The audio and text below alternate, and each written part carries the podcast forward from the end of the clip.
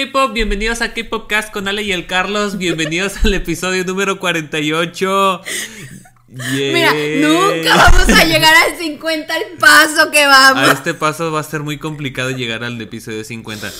Pero bueno, aquí les doy una breve explicación de por qué no estuvimos subiendo episodios. Igual, si me equivoco en algo, me puedes corregir.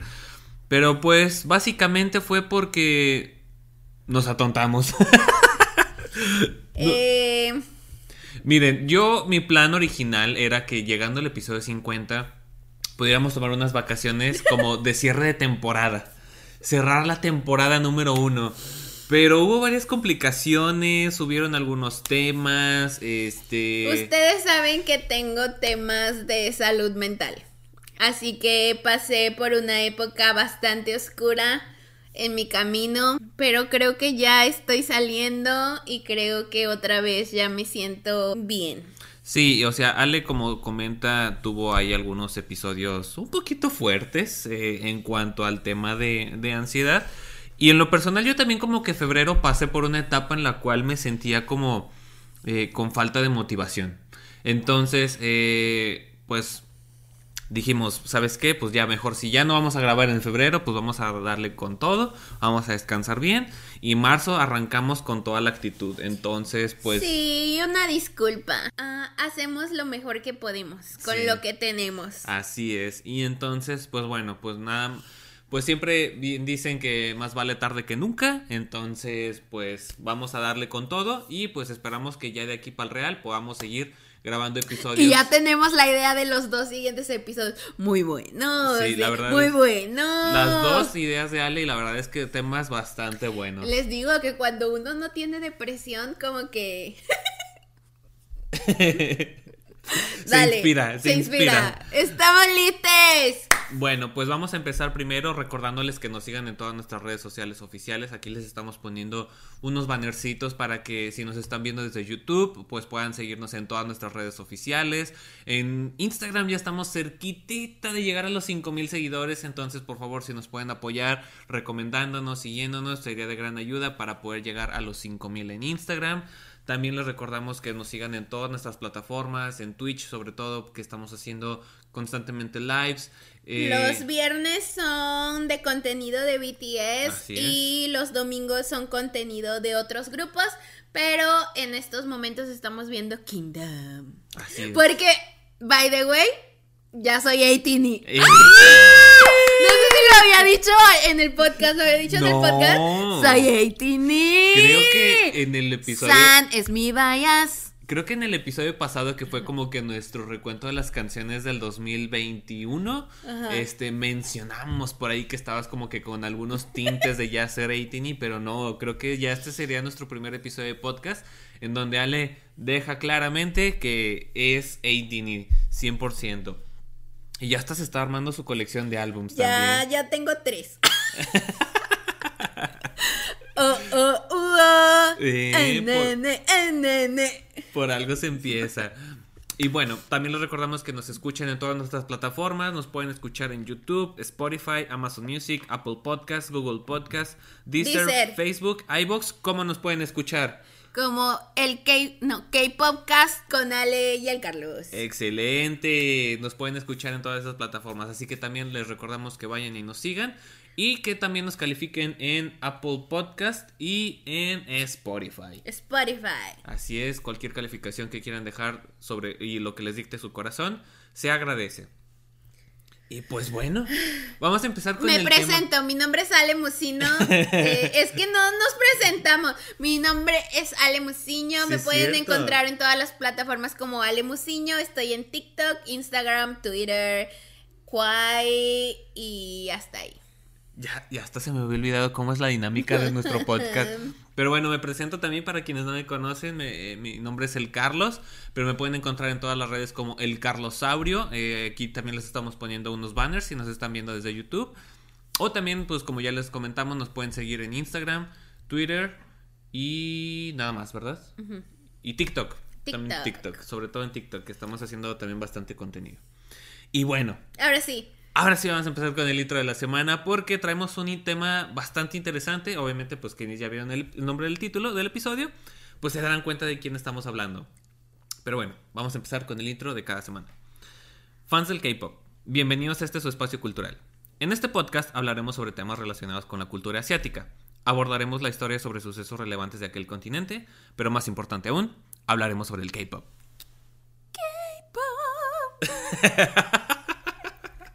Disculpa, mis habilidades cantoras. Cantautoras, te, te salió bellizo. Te salió muy bello. En episodios anteriores hemos platicado sobre grupos de K-pop, pero sin lugar a dudas, los artistas en solitario también juegan un papel primordial en este mercado. El día de hoy vamos a hablar sobre uno de los artistas más importantes que nos ha brindado esta industria.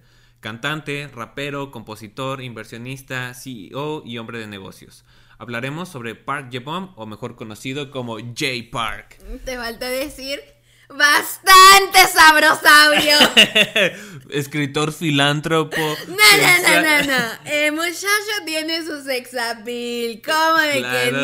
de- claro que sí. Y la verdad es que es un episodio que había querido como desde hace tiempo poder grabar. Eh, obviamente, creo que J Park no es un artista que constantemente esté mencionando que está neo. Pero creo que me gusta mucho la carrera musical que ha tenido a tal grado que... Y a mí me gusta él. Mm. Aparte de que está bastante guapetón el muchacho. Creo que es un artista en el cual he estado muy al pendiente de su carrera musical y obviamente yo al ser como que tan así como emocionado de conocer su carrera musical, siempre estoy bombardeando la información a Ale sobre Park Jae-bom. Entonces, pues bueno, vamos a empezar. Primero vamos a empezar un poquito diferente a como hemos platicado cada una de las guías. Creo que en esta ocasión me gustaría primero empezar abordando como que temas principales. Luego también tenemos un temas, ahí los temas de controversias en las que he estado, que creo que también es importante platicar. Sí, sí, sí. Eh, creo que Jay Park es de estos artistas que amas u odias.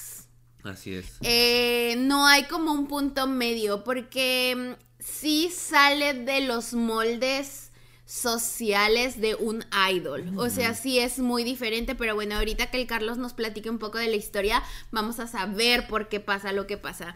Entonces, adelante, adelante con los datos. Pues gran parte de que esté inmiscuido en estas eh, cuestiones de problemas y cosas así es por su cultura o por donde creció.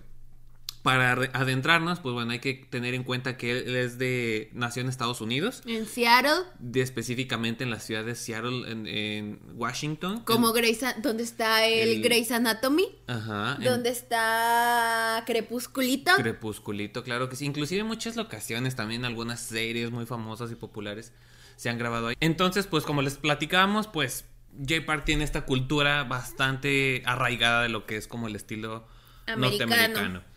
Y bueno, pues también hay que entender que sus padres, eh, ¿cómo se dice? Emigraron. Emigraron de Corea a Estados Unidos. En esta búsqueda, pues obviamente sabemos el contexto de que muchas familias coreanas por ahí finales de los 70s, 80s tuvieron que emigrar a otros países en búsqueda como de mejores oportunidades. Después de la guerra de las dos Coreas, eh, pues había una situación social y económica bastante complicada para las personas de ese país. Así que hay muchas, muchas familias que emigraron a otros lugares y una de esas fue eh, la familia de Jay Park. Así es. Y bueno, también como dato general, tiene un hermano menor que se llama Jehan Park. Que en este caso, él no siguió como tal los pasos de Jay Park, sin embargo, pues también se ha dedicado un poquito al baile, eh, también le gusta un poco el tema del arte y cosas así, Pero no es idol. pero no es idol, él nunca se dedicó al idol y cosas así. Entonces, bueno, para conocer también un poquito más sobre la historia de Jay Park, pues desde muy joven hay que entender que él fue muy apasionado del baile. De hecho, él incursionó, su primer como que contacto con el arte fue entrar a una banda de b-boy, que en este caso, para quienes no sepan, son de estas eh, bandas de baile que se forman y que hacen como competencias eh, de baile. No sé si llegaron a ver una película, espero que sí, que se llama Step Up. No sé si tú ya la llegaste a ver. No. Uy, chica, peliculón de los 2000, ¿eh? Eh, Pues básicamente la premisa es que son como que bandas de, de baile que se dedican así como que a bailar. Obviamente el estilo principal que bailan es hip hop y rap, pero Espera, ¿es donde sale el de... Channing Tatum. ¡Ay, Dios mío! Sí. Quiero verla. Sí, sí, ya Sí, sé. sí, Creo que sí. llegué a ver al... Ajá. ¿Y luego? Y ya, pues básicamente la premisa es esa, donde obviamente se hacen estos grupos y obviamente pues es como un poco el, est- estilo de baile, pero retándote, ¿no? Así de cuenta que primero sale uno al, al, al, al, centro y pone así como que a bailar, así como de que, oh, sí, yo te reto y que no sé qué.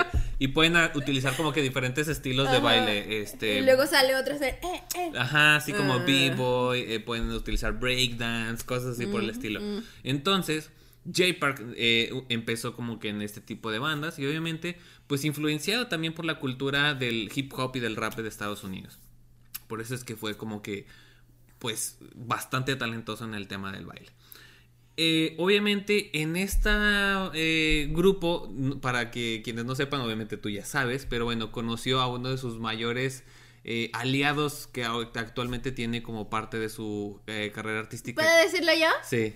Chacha. Chacha Malón, así es. Chacha Malón lo conoció en este grupo donde él también era parte, él hacía baile, pero bueno, pues que en este caso pues se conocieron. Y pues yo pensaba que a Chacha lo había conocido en Corea, pero no, o sea, fue como... Desde amigo, Seattle. Amigo de la infancia, entonces, pues bueno, estuvo bastante chido. Luego, pues obviamente esto estamos hablando como que en la etapa de los 13, 14 años de Jay Park, donde realmente pues una de esa edad como que pues apenas está viendo a ver qué, qué hace con su vida y cosas así. Después, su mamá de Jay Park se entera de que hay una audición de la JYP. Una audición en donde pues obviamente pues la mamá de Jay Park dijo así como de que oye pues a ti te gusta bailar, te gusta el hip hop, deberías de participar y a ver si te va bien. Y pues la mamá de Jay Park lo convenció y Jay Park él pensaba que iba a ir como a estos programas en donde si ganas te llevas un premio, donde te dan, no sé, mil dólares en efectivo, o mm, cosas así. Mm. Entonces él fue y audicionó y por realmente lo único que, y que hizo y que sabía hacer era bailar. Entonces bailó breakdance, hizo así como que algunas coreografías y así quedó. Y luego después, como después de unas dos semanas, le hablan y le dicen, ¿sabes qué? Sí quedaste. Quedaste. Entonces... Quedaste. Quedaste. Chico, quedaste. Entonces, a los 15 años ya tiene, ya es seleccionado por parte de la JYP para ya formar parte de la fila de, de entrenamiento de, la JYP para formar un nuevo grupo. Todavía no se sabía ningún proyecto ni nada, pero simplemente era para, ¿sabes qué? Necesitamos entrenar. ¿Qué año era ese? Estamos hablando que era como en el 2004, 2005 más o menos. Entonces, eh, pues, te digo, pues Jay Park estaba bastante chico. Entonces, pues bueno, su mamá dijo así como de que, ah, ok, bueno, pero va a ser aquí el entrenamiento, ¿verdad? Y no, que le dicen a la mera hora, ¿sabes qué? Es que el entrenamiento tiene que ser en Corea. Y pues ni modo, pues se lo tienen que llevar a Corea. Entonces, después como que de estas decisiones entre que sí y que no, pues deciden lanzar a Jay Park a que se vaya a Seúl a entrenar. Y es donde ya prácticamente con 15 años, casi 16, entra por prácticamente casi dos años en entrenamiento para poder entrar y debutar en este nuevo grupo que ahorita vamos a platicar de Entonces, por aproximadamente dos años estuvo entrenando en este nuevo proyecto que se iba a llamar 2PM. ¿Te conoces alguna canción de 2PM? Listen to my heart is waiting for you. Listen to my heartbeat. Este, para los que no solo nos están escuchando, les acabo de hacer el pasito de It's waiting for you. ¿Ya saben? Así es. Entonces realmente, pues JYP tenía un pensamiento en mente cuando realizó o cuando lanzó 2PM como, como grupo. Realmente el objetivo de, principal de, de, de, JYP con este grupo, y creo que hubieron algunos temas que, que pues no, evitaron que se lograra, pero en esta ambición de JYP de ser como que el grupo eh, K-pop varonil más importante de la industria. Y así lo promocionó y así lo estuvo trabajando. Porque para esa época, cuando debutó 2PM, que fue por ahí del 2008 o 2009, no me, no me acuerdo, eh, pues realmente teníamos grupos como Super Junior, teníamos grupos como Big Bang, entonces ya teníamos varios, algunos grupitos bastante fuertes en que ya estaban liderando las listas de, sí, era La carta que tenía JYP para posicionarse como boy groups. Así es. Eh, mm, ya para ese entonces había debutado Wonder Girl, si no me equivoco. Y pues ya tenía como un poco consolidada esa parte de los grupos femeninos. Ahora, seamos realistas, JYP, su fuerte no son los grupos de, de las boy bands. Siempre tiene eh, como un plan muy específico para los grupos de chicas, pero para los grupos de hombres no le ha salido del todo bien. Y en esta... Em, pues en esta búsqueda de poder posicionarse también como eh, pues una agencia con una carta fuerte para el, unos para los grupos masculinos, perdón, eh, pues creó esta, este grupo que adicional tenía su contraparte que se llamaba 2AM, que 2AM era un grupo que se dedicaba a la balada. Era un grupo muy de voces hermosas, muy de canciones de amor, de desamor, etc. Pero 2PM era un grupo poderoso, un grupo sin no quiero decir de hip hop porque no era completamente de hip hop porque también tenía eh, como diferentes ritmos, pero al final era un grupo un poco más acercado a el K-pop de ese momento.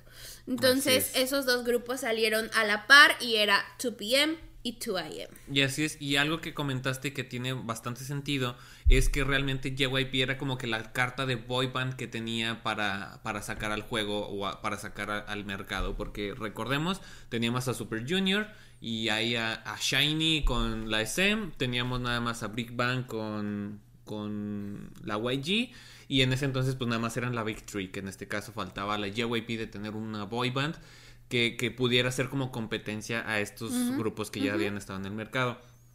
Y rápidamente, en cuanto debutó, la, fama y la popularidad de 2PM fue creciendo bastante. De hecho, ya en algunas ocasiones hemos platicado inclusive de algunos atentados hacen que tuvieron algunos de sus integrantes dentro de 2PM. Pero esto es debido a la fama de manera eh, exponencial que empezaron a agarrar ellos como grupo. Realmente desde el primer debut que ellos tuvieron les fue bastante bien y obviamente pues prácticamente de un año y medio estuvieron éxito tras éxito tras éxito y realmente la producción que estaban haciendo en álbums era bastante rápida. Estaban en promedio sacando canciones cada seis meses, lo cual es como que era muy rápido para, para, para aquel entonces. Entonces, pues bueno, platicando o continuando con la historia, pues ellos ya estaban como que ya listos en ese entonces para hacer una gira completamente, inclusive ya terminando esa gira, empezar a grabar o lanzar su siguiente comeback, que para después de ellos debutaron en 2008, esta gira iba a terminar por ahí después de mediados del 2009. Y eh, obviamente su canción debut de 2PM, nada más quiero comentárselos, es Again and Again. Again and again and again and again.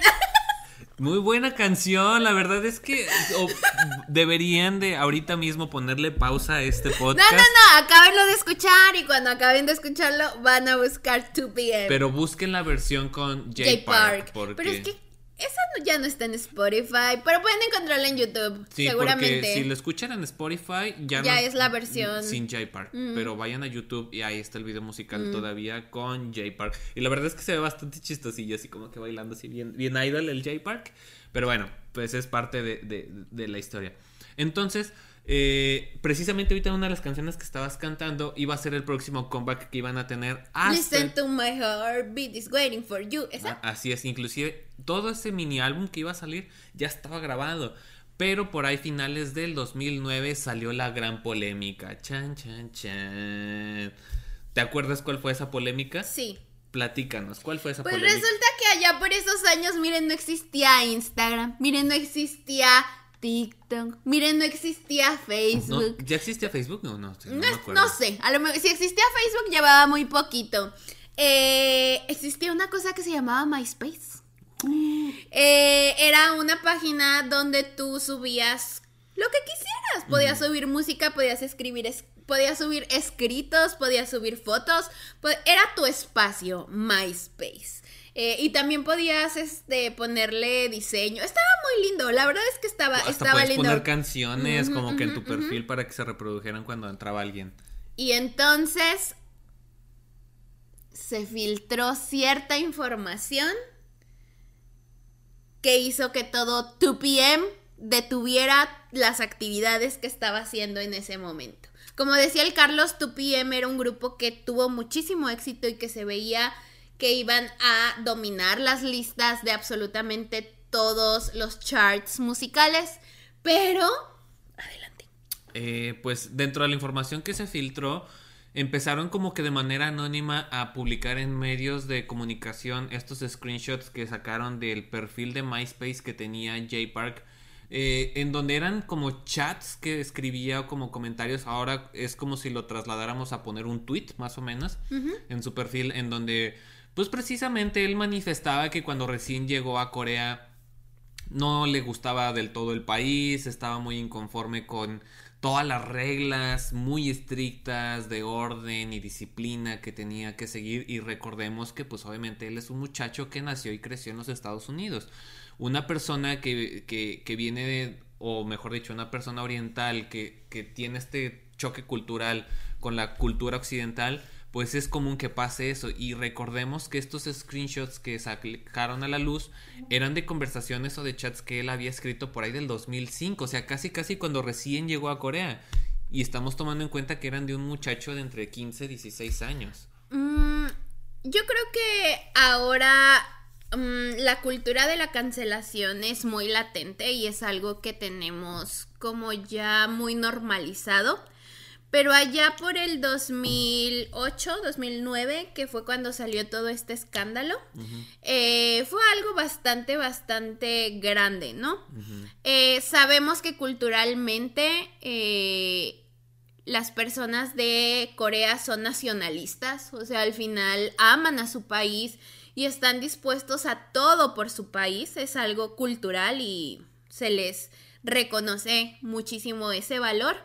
Sin embargo, considero que todo lo que se dijo en su momento o lo que salió de J Park fue producto de la adolescencia y producto de una educación que no era igual a la de sus compañeros o a la que veíamos en personas que habían crecido en su país ojo, no justifico que lo que haya dicho haya sido algo insignificante, no al contrario, creo que sí hay cosas que pues fueron fuertes, pero al final siempre hay que poner un contexto sobre esas palabras, no podemos tomar todo tan literal, porque era un chamaco de 14, 15 años que tuvo que alejarse de su familia, tuvo que irse a vivir a un país que está a horas de distancia y kilómetros de distancia. Adicional, no le encantaba la comida coreana. Ustedes saben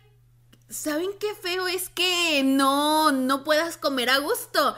Es una de las cosas que a mí me hace enojar más, la verdad. Entonces, obviamente él tenía todos estos sentimientos negativos que se los expresó a uno de sus amigos, ¿no? A, a, gente que estaba fuera de, del contexto en el que él estaba. Y bueno, curiosamente, curiosamente, estas conversaciones salen años después, cuando él empieza a a ser realmente popular con su, con su grupo. Con el grupo. Y cabe mencionar que Jay Park cuando debutó en 2PM, en la posición que él tenía eh, o sostenía era líder del grupo. Inclusive era una posición la cual él no entendía del todo porque pues él sentía como que una gran responsabilidad al ser el líder y él no se sentía ni emocionalmente ni, ni completamente maduro como para poner o desempeñar esta posición. Sin embargo, creo que pues lo hizo bien pero eh, algo que comentaba y, retomando un poquito de lo que dijiste, es que toda esta información que le estamos platicando, haciendo un paréntesis, están en los documentales que ha sacado J Park. Hay un documental que está en, YouTube Premium o YouTube Red, no me acuerdo cómo se llama, en, YouTube, obviamente. Y también hay algunos videos y entrevistas que ha sacado también que pueden encontrar en YouTube.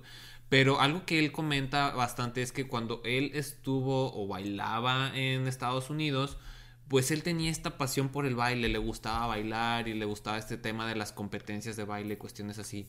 Y cuando entra en este sistema de entrenamiento de los grupos y de las boy bands o de las bandas de K-pop, pues le fastidió o no, no desarrolló como que este amor, o ya no sentía este amor por el baile como lo que tenía antes.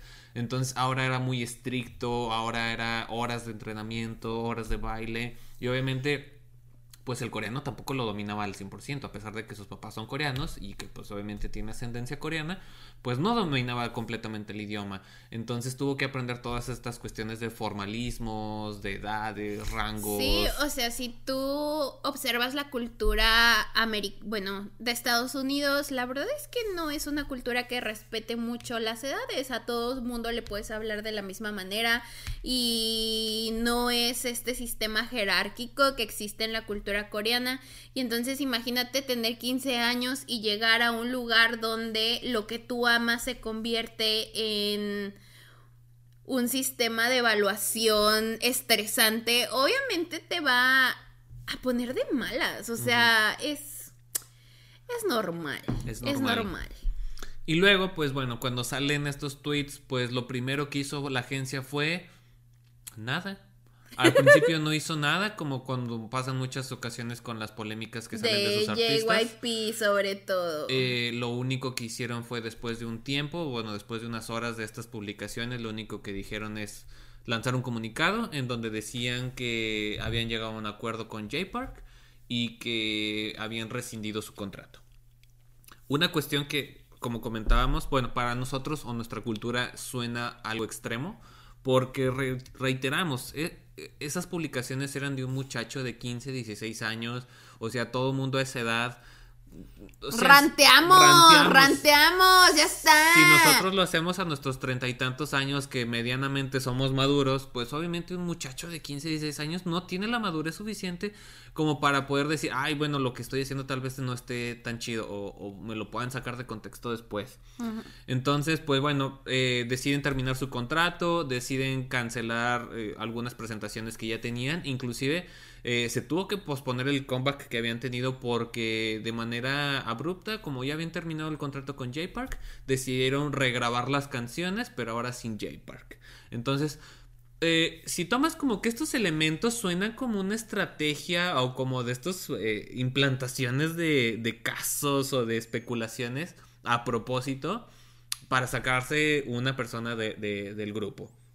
No sé tú qué pienses, pero creo que... Tú quieres, que lo diga, ¿verdad? Sí, ok. Este, hay un rumor, hay un rumor muy fuerte acerca de que Jay Park no era el favorito del el señor JYP tiene sentido porque como lo decíamos desde el principio, tiene otra cultura y otra educación, entonces probablemente en algún punto tal vez se le puso al tú por tú a JYP y JYP pues no le encantó y encontró la forma de obligar un poco a que la sociedad empujara su salida del grupo.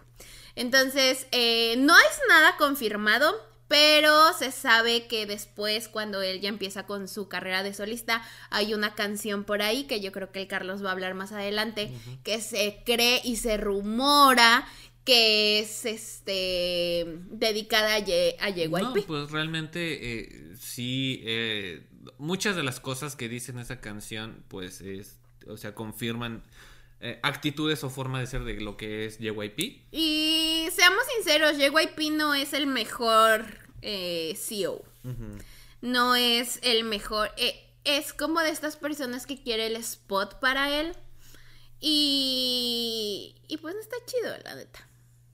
Así es, entonces, pues obviamente con la presión de los medios, con la presión de la gente, sin mucho apoyo de la agencia, pues realmente toda la gente o la mayoría de la gente se le fue encima a Jay Park prácticamente una semana o días después de que salió este tema tuvo que abandonar la, la, ciudad de Seúl realmente lo único que fueron fue como que nada más decirle, ¿sabes qué? Ya te compramos un vuelo para que te regreses a Seattle y, ahí y que te vaya bien y ya está. Entonces, pues se aventó casi cuatro años de su vida eh, entrenando, dando lo mejor de sí para que pues prácticamente le dieran una patada por el trasero y le dijeran, ¿sabes qué?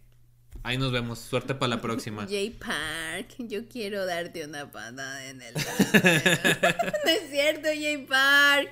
Este... Mm, y fue muy sonado. Regresó a Seattle y de hecho eh, medios de comunicación estadounidenses hicieron cobertura del caso por ser tan mediático. Inclusive eh, hay videos que pueden encontrar en YouTube en donde realmente camarógrafos y reporteros se... Paparazzis, así como con Britney, así. Se plantan en la casa de... afuera de la casa de, de Jay Park. Y bueno, pues la casa de los papás de Jay Park es una casa promedio de los, los suburbios, De, de, Seattle. Entonces, pues obviamente el que tengas paparazzis afuera de la casa, pues no está nada chido.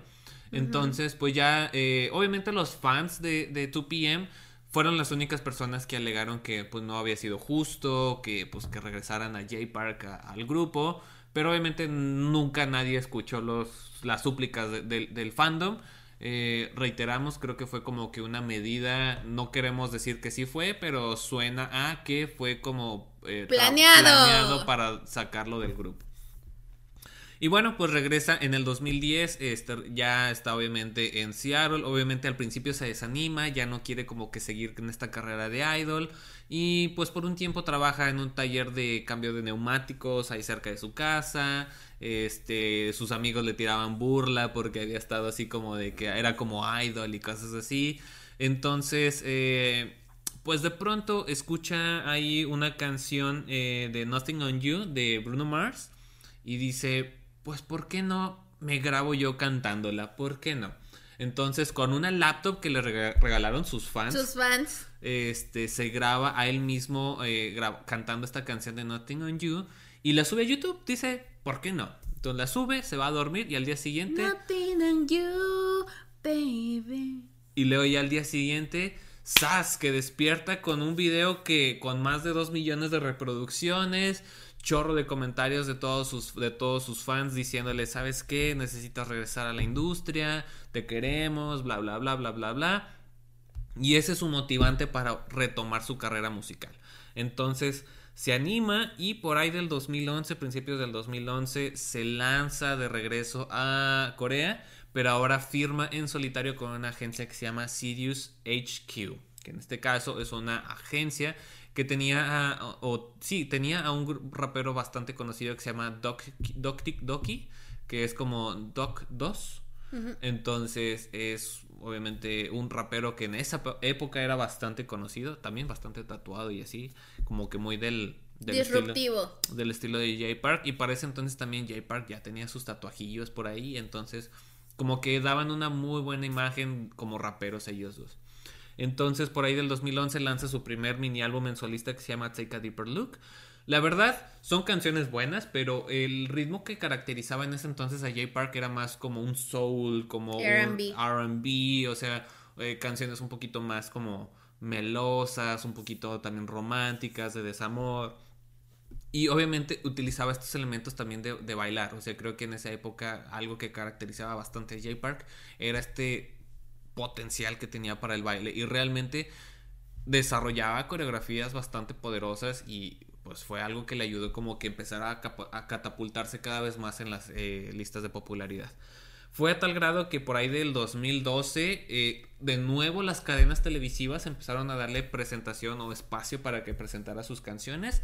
Obviamente con estas restricciones que existen actualmente, de que se tenía que tapar los tatuajes, eh, ciertas eh, palabras con mensajes obscenos o con groserías, tenía que omitirlas o tenía que De esas me gustan a mí mucho. y entonces, este, pues por ahí ya eh, quería como que Jay Park con esta agencia decir, ¿sabes qué? Quiero grabar un disco pero como que a mi estilo. Y le dicen los directivos de esta agencia, le dicen, ¿sabes qué? Eh, yo creo que Jay Park tenía como que ya había hecho mucha presión en el tener como que su propio estilo o tener su propia libertad en el tema creativo. Y le dicen, ¿sabes qué? Creo que te iría mejor si desarrollas tu propia agencia. Y no se lo pensó ni dos veces y dijo, va, me agrada. Y en 2013 crea su primer sello discográfico que se llama AOMG, que en este caso eh, toma las primeras tres letras de su boy, de su crew de, de B-Boy que se llama Art of Movement. Entonces lo único que le agregó es AOMG Group, eh, Art of Movement Group. Entonces, pues inicia en 2013 con muy poco presupuesto su propia agencia y él empieza a autodirigirse en sus propios desarrollos musicales. Cabe mencionar que eh, sí tenía, o sea, inició su propia agencia, pero CDSQ HQ este, hizo inversiones ahí también para... O sea, le, ayudaron para que él pudiera hacer sus pininos en, la industria como artista independiente con su propia agencia, claro. Y en el 2013 también una de las personas que le ayudó a, fundar y a dirigir esta empresa es uno de tus raperos favoritos con Simon. Simon Dominic, que apenas me acabo de enterar que Simon Dominic tiene una, le fal, bueno, perdió una de sus retinas. Entonces no, no ve bien y por eso no pudo ir al servicio militar porque tiene problemas visuales. No sabía yo. Dato bastante interesante que te aventaste. Simon. Simon Dominic. Al principio cuando escuchaba esa canción Ale como que no le agradaba. No, como que decía, ¿por qué dice tanto Simon Dominic? Pero luego ya, pues ya, ya lo conoces, el Simon Es que como que creo que todos los raperos tienen esta etapa en las que tienen que decir su nombre y así, bla, bla. Pues Jay Park lo dice en todas sus canciones, Jay Park. Entonces, pues principalmente tres mentes maestras funcionan o crean lo que es EOMG. J Park, con la cofundación o codirección de Simon Dominic, y productor principal que es Chacha Malone. Este Chacha Malone. Ya tenía sus pininos Chacha Malone creando beats, creando música. Entonces le dice J Park, ¿sabes qué? Vente para acá. Necesito que necesito de tu mente maestra o sea, él está, Chacha, Chacha estaba todavía en Seattle. Sí. Y se lo traía a Corea con el OMG. Pero Chacha Malone, ¿de dónde es? Sus padres son de ascendencia tailandesa. Tailandés. ¿Y él nació en, en, Estados, Unidos. o en Tailandia y se mudó? Ah, oye, ¿y Jay Park nació en Seattle? Sí. Ah, ok. Sí, sí, sí. Entonces, pues bueno, eh, y muchas personas en los medios como que no veían o no auguraban que le fuera a ir muy bien a Jay Park porque sabían este eh, contexto. contexto que traía de esa polémica. Claro había muchos, eh, tenía muchas limitantes también, porque por ejemplo, eh, pues muchos programas de televisión no le permitían presentar sus canciones, no solo por el tema de la polémica, sino por su aspecto visual, de que tiene tatuajes, perforaciones, sus coreografías que son muy sensuales y cosas así. Sensualonas. muy cochinonas. Entonces, batalló al principio. Oye, pues entonces el Bad Bunny nunca va a poder presentarse en, con, en programas de música a lo mejor en un Music Bank y así no podría presentarse porque pues obviamente le dan preferencia a los grupos de K-pop, pero creo que en, así... ¿En unos mama? A lo mejor en unos mamas sí pudiera ser, ¿por qué no? Entonces, y, la, y creo que como que Bad Bunny sí es muy reconocido en, Corea. ¿A poco? Sí, o sea, creo que sí, el, el San Benito es bastante popular en todos lados.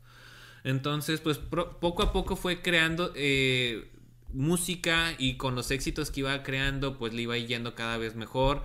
Y obviamente con las ganancias que iba teniendo con cada una de sus giras le permitió generar mm, pues más ingresos para poder ir contratando a más gente. Y una de las personas que contrató fue a Loco. Que en este caso, pues Loco tiene una historia también bastante interesante de cómo se unió a EOMG. No sé si quieras platicarles cómo se unió Loco ¿No? ¿Por qué no? No me acuerdo. Ah, pues bueno, Loco estaba en una agencia en donde... ¡Ya me acordé! ¿Ya quieres platicarla? Ajá, sí. Pues resulta que el Loco también estaba en una agencia y en esa agencia, pues, igual que lo que le pasaba a Jay Park, no podía tener como su libertad creativa. Entonces, eh, Jay Park y él se conocen, empiezan a hanguear juntos y Jay Park le dice te voy a prestar dinero para que tú le pagues a tu agencia, porque bueno, también se sabe que las agencias que eh, pues entrenan a los idols de alguna manera tienen invertido dinero en estos artistas, entonces para que tú te puedas salir de la agencia tienes que pagarle cierto dinero y Jay Park le prestó no por completo, pero sí le prestó una gran cantidad de dinero para poder pagarle a la agencia y que él se pudiera salir. Así es, entonces una de las limitantes que tenía Loco en esta agencia en la que tenía es que no, no promocionaba mucho, eh, no tenía esta libertad creativa, entonces realmente lo veía más como un lastre para su carrera musical que como un beneficio. Entonces cuando conoce a Jay Park, obviamente pues ya como comentó Ale, el, eh, Jay Park se ofrece a darle este dinero que necesita para poder pagar eh, esa fianza o esa cuota que le piden para poder terminar su contrato. Termina su contrato, pero Jay Park le dice literalmente, este dinero que te estoy dando es prestado, o sea, tú me lo vas a tener que pagar y me lo, obviamente me lo vas a pagar con tu trabajo. Pero eh, la ventaja es que Jay Park sí le ayudó a que él creara música y que obviamente pudiera explotar su potencial. Y en el periodo de un año, en un año, pudo sacar las ganancias del dinero que le pagó eh, Jay Park, bueno, que le prestó Jay Park, y aparte le sobró dinero para comprarse un carrillo, ¿cómo no? Se compró... un y discretito. Sí, de esos, bueno, la verdad no es que no me acuerdo qué marca de carro es, pero se compró todos esos carros finos, o sea, esos de, dinero. Y obviamente, pues... De esos de rapero. De esos de rapero, claro que sí, obviamente se compró sus joyitas y toda la banda que caracteriza a la gente que hace hip hop. Entonces, la verdad es que eso hablaba de una agencia que pues estaba haciendo una muy buena repartición de sus ganancias. Y algo que, que todos los artistas de AOMG comentan es que en el tema de ganancias era de las mejores agencias que tenían una mejor distribución o una distribución más equitativa para sus artistas. Y porque creo que mm, gran parte de esta filosofía de agencia es que Jay Park sufrió todo lo que tuvo que sufrir como idol, ¿no? Y ser entrenado como estaban entrenados en esa época, ¿no? Al final, lo que dice Jay Park es, yo no necesito ganar dinero con los artistas de mi agencia, yo por eso hago mi música y por eso hago el arte propio, mi arte, ¿no? Entonces, eh, pues al final casi las ganancias eran por completo para los demás artistas y Jay Park solamente se quedaba con un pequeño porcentaje y Jay Park es rico por su trabajo y su música. Así es, y despuesito otro de los productores que contrató para AOMG es un rapero, productor llamado Gray, que también pueden escuchar su música, también está bastante buena. Entonces, con todo este crecimiento exponencial que iba teniendo por ahí del 2015, 2016, Participó en Show Me the Money como juez. Y es de mis reality shows favoritos, ¿eh? en la cuarta temporada. Y también participó como juez en La Voz Corea. Creo que esto fue en el 2017 o 2018 por ahí, más o menos. Y luego en 2017 junto a Chacha Malone crean otro sello discográfico, este que se llama Higher Music, que en este caso ya teníamos dos empresas. Eh, AUMG, que el, foco principal era hip hop. hip hop, pero dentro de Corea, dar a conocer la música de hip hop dentro de Corea. Y Higher Music, que era exponer a todo lo que son los artistas asiáticos en el tema de hip hop en el mundo. Que en este caso, pues tenemos otros raperos, por ejemplo, como Jultron, como Shik, PH1, que son artistas que son asiáticos, pero eh, crecieron en Estados Unidos en otros países y que se dedican a, crear música para el mundo. Y también cabe resaltar que J Park no solamente está firmado con AOMG, sino también es el único artista asiático que está firmado con la agencia de Jay-Z.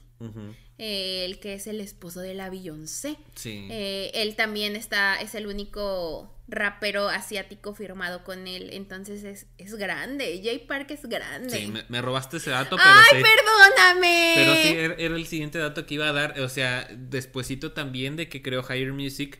Por eso uno de los... Eh, también uno era como que plan con maña. O sea, uno de los objetivos fue de que crear Higher Music, obviamente con con locaciones en, diferentes partes del mundo, para poder generar esta alianza con Rock Nation, que es la agencia donde está Jay-Z. Y obviamente, como ya comentaba Ale, es el primer artista asiático firmado en esta agencia. Entonces, pues esto ya le permite que su música y sus artistas puedan ser escuchados en muchísimas más partes del mundo.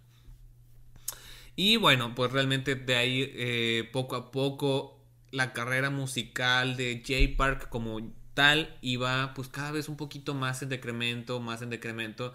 Y esto porque realmente... No, decremento es hacia abajo. Sí, o sea, iba, o sea, eh, hablando en el tema musical, su carrera musical no estaba creciendo tanto como él quería, entonces debido a que tenía que dedicarle cada vez más tiempo a sus agencias, a sus artistas, a, crear giras para sus artistas, entonces realmente su tiempo estaba mayormente invertido en el tema de sus negocios y luego por ahí también invirtió en, en tiene una hamburguesería con Loco, eh, tiene por ahí también algunos otros negocios. Entonces realmente su tiempo como, eh, como cantante o como rapero se estaba viendo mermado. Entonces, pues por ahí luego nos llegó la pandemia en el 2020. Entonces todo esto puso a pensar demasiado a Jay Park sobre qué quería, como, qué quería seguir haciendo. Entonces, eh, ya en algunas entrevistas anteriormente había mencionado que cuando él se retirara de, ser CEO o de la, del, ojo público, que su, eh, su retiro iba a ser cuando él pudiera crear y debutar un grupo de idols. Como que siempre fue su espinita. Entonces, y yo creo que también porque fue expulsado de manera injusta de, de, de 2PM. Como que él quería hacer las cosas diferentes con un grupo idol, siento yo. Entonces, pues gran parte de sus, de sus planes se fueron mermados a pesar de que económicamente le iba bastante bien y que eh, sus agencias iban creciendo en popularidad eh, de manera muy fuerte. Entonces llega la pandemia y esto hace que Jay Park se ponga a pensar y como a recapitular todo lo que ha estado pasando en su vida y qué es lo que quiere como artista. Entonces, pues nos llega el 31 de diciembre del 2021 y nos llega una noticia bastante sorprendente, sobre todo para nosotros sus seguidores, que él de manera oficial deja de ser CEO de sus dos agencias que él fundó. Entonces, fue algo que pues nadie lo veía venir, fue algo bastante inesperado y pues más porque nosotros creíamos que iba a dejar de ser CEO cuando ya, ya creara este grupo.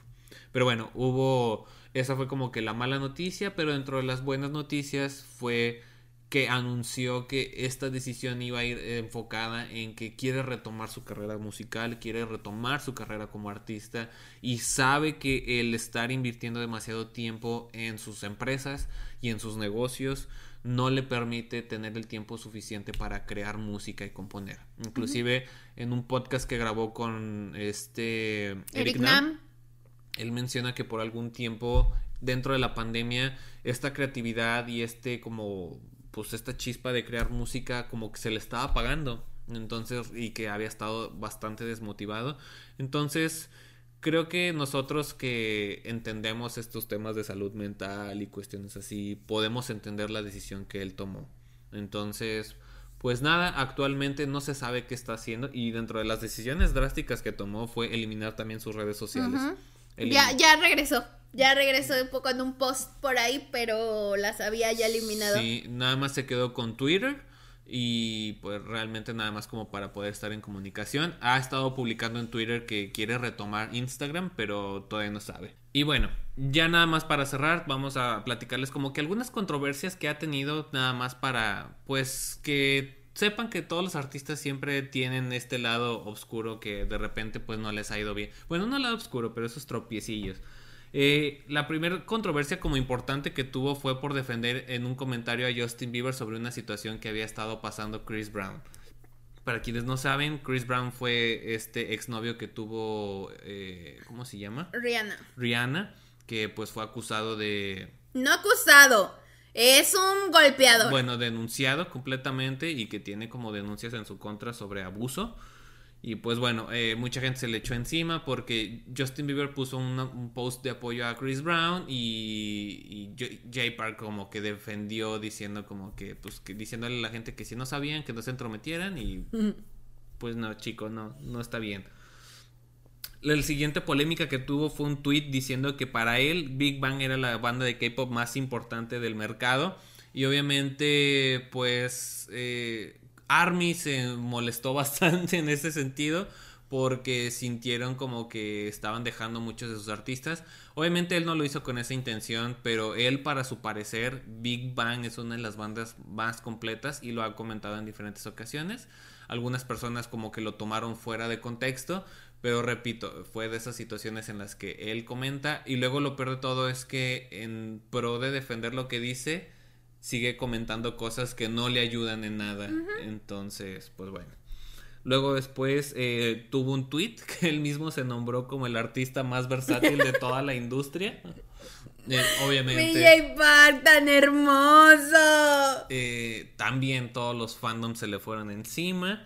Otro comentario en hay un video que de un canal eh, en Estados Unidos, de un canal de YouTube, en donde hacen como video reacciones. Entonces a unos niños chicos de Estados Unidos les ponen unos videos de J Park para que reaccionen. Y uno de los niños comenta así como de que desde cuándo BTS hace hip hop. Hace hip -hop?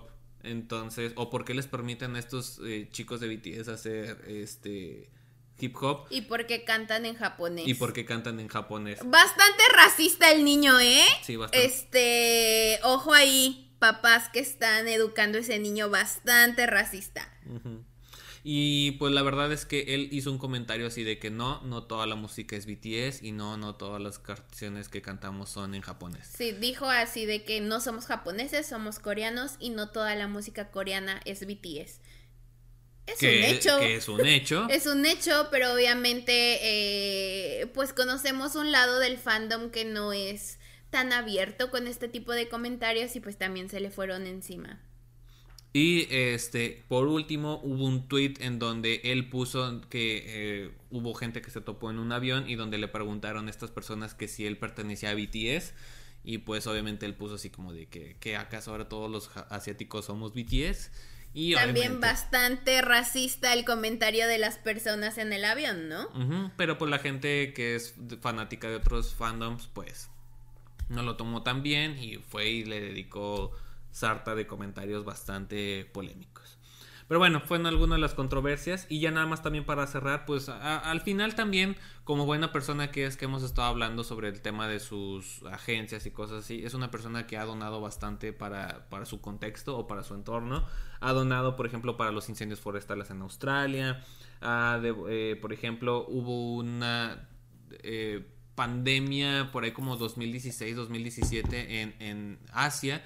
Entonces, iba, él iba a dar un concierto en la Universidad de Hanya. Se habían vendido, eh, le habían pagado a J Park para hacer este concierto, pero pues tuvo que suspender, por esta pandemia. Pero cuando eh, le dijeron así como de que si él quería regresar el dinero, él regresó el dinero pero él dijo, ¿saben qué? Este dinero lo regreso y utilícenlo este dinero para, donarlo en becas hacia los estudiantes. Entonces, bastante chido. También ha comprado, eh, invertido, por ejemplo, en material médico para el sector salud, ahora con el tema del cobicho. Ha donado, por ejemplo, para el tema de Black Lives Matter. Y ha, ha hecho donaciones a asociaciones de baile en Seattle. Entonces, pues nada, realmente lo que queremos aquí como que ir cerrando como episodio es que ningún artista es perfecto. Digo, obviamente todos los artistas tienen sus puntos buenos, tienen sus puntos malos, pero siempre es bueno conocer los dos lados de la moneda y crear nuestro propio juicio y obviamente siempre estar bastante informados de a quiénes seguimos, quiénes son las personas que escuchamos y cuál es su mensaje.